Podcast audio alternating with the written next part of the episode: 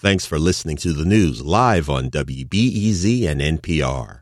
The WBEZ stream sounds great in the kitchen on your smart speaker and anywhere on the WBEZ app. Listen every day.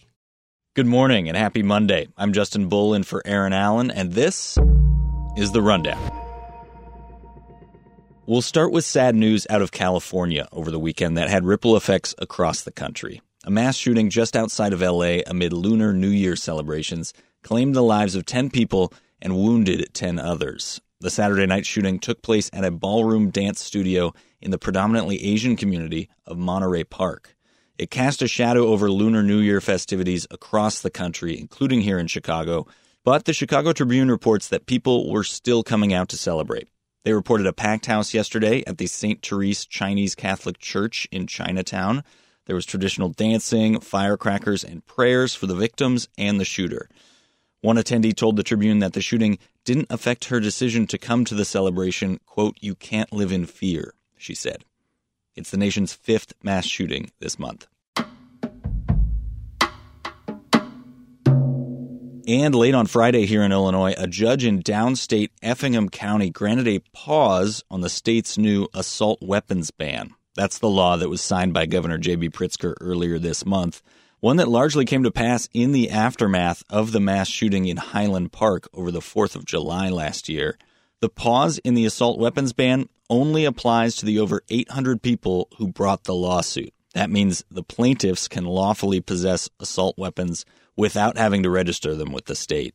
My colleague Mawa Iqbal reports that Illinois Democratic leaders aren't happy Pritzker called it disappointing. Attorney General Kwame Raoul said he's asking the appellate court to vacate the ruling. This lawsuit is one of three known legal challenges to the law since it was enacted earlier this month.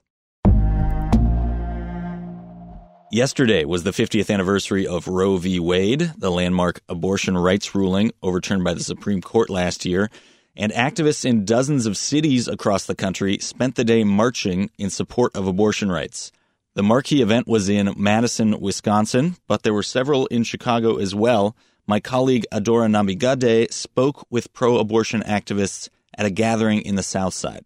I just want to be here because this is healthcare, this is women's rights, this is important issues that we need to talk about. That's Rachel O'Brien, who says she attended the rally because she thinks there should be more access to abortion. Ebony Watford from Wicker Park agreed. Holding people back who want to have fun and have sex, you're having you're holding people back who need life-saving procedures. The pro-abortion events followed Friday's March for Life rally. That's the annual anti-abortion rally in Washington D.C. that this year was more of a victory rally. U.S. Senator Dick Durbin says he wants Illinois to be considered as a first in the nation presidential primary state. Democrats are expected to change the primary calendar to kick Iowa and New Hampshire out of those first slots. Durbin likes that idea, and he says Illinois has the diversity that a key primary state needs. I've spent a lot of my life, political life, in Iowa. It's a charming and interesting state, but it hardly represents America as a whole. The Democratic National Committee is considering South Carolina and Georgia as potential first primary states. And now for a few quick hits. First off, Happy Lunar New Year. Yesterday marked the beginning of the Year of the Rabbit. That's my year. And there are celebrations in the city all week long. Lots of them are in Chinatown, downtown, and also on Argyle Street in Uptown. I saw a nice list of parades and concerts and culinary events at choosechicago.com. Check it out. Classes at the University of Illinois Chicago will resume today after faculty and administrators reached a tentative contract deal late last night. Their tentative agreement raises minimum salaries for faculty, boosts average annual salaries, and commits the university to developing a student mental health care plan. Illinois set a goal of having 1 million electric vehicles on the road by 2030, but a new study from the Illinois Economic Policy Institute says that's going to cost the state billions in gas taxes. The Institute is recommending a switch to a vehicle miles traveled fee to make up for the lost revenue. And Lin Brehmer, the longtime Chicago radio host at WXRT, died yesterday. He was 68 years old.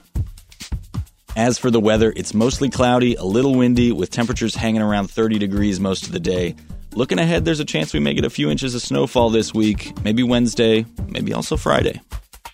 And that's it for the rundown on the afternoon show today. I'm sitting there listening to Meek Mill, and I just started falling apart. I had the most messy and embarrassing cry. Christopher Lamarck talks about how he had a down moment at age 39, but it led him to start an organization that aims to destigmatize mental health struggles, specifically in the black community. That's later today at 2 p.m. I'm Justin Bull, and I'll see you then.